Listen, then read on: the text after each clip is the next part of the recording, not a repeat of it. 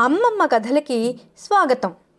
పిల్లలు తొందరపడి చేసే పనుల వలన మనకే నష్టం అని తెలియజేసే కథ ఒకటి చెప్పుకుందామా?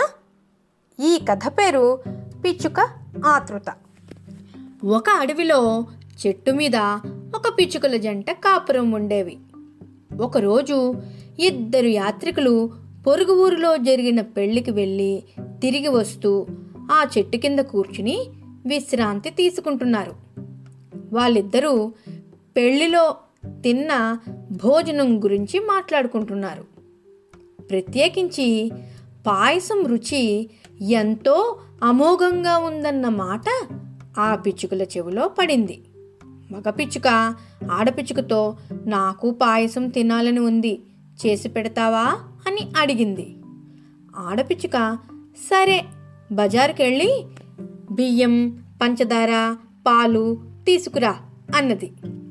మగపిచ్చుక అన్నీ తెచ్చాక పాయసం చేయడం మొదలుపెట్టింది ఆడపిచ్చుక పొయ్యి అంటించి గిన్నెలో నీళ్ళు బియ్యం పోసి ఉడకపెట్టింది.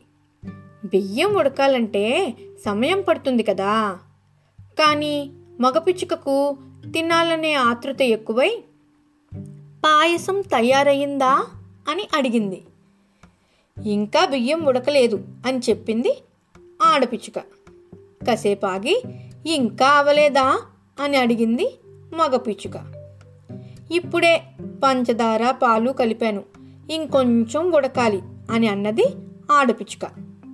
పాయసం చివరకు తయారయ్యింది అడవంతా పాయసం వాసనతో ఘుమఘుమలాడుతోంది.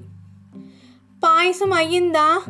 అని మగపిచ్చుక అడిగిన ప్రశ్నకు ఆడపిచ్చుక అయ్యింది కానీ అని మాట పూర్తి చేయకముందే వేడి పాయసంలో మూతి పెట్టి కాల్చుకుంది మగపిచ్చుక ఆ కోపానికి పాయసం అంతా పడేసింది.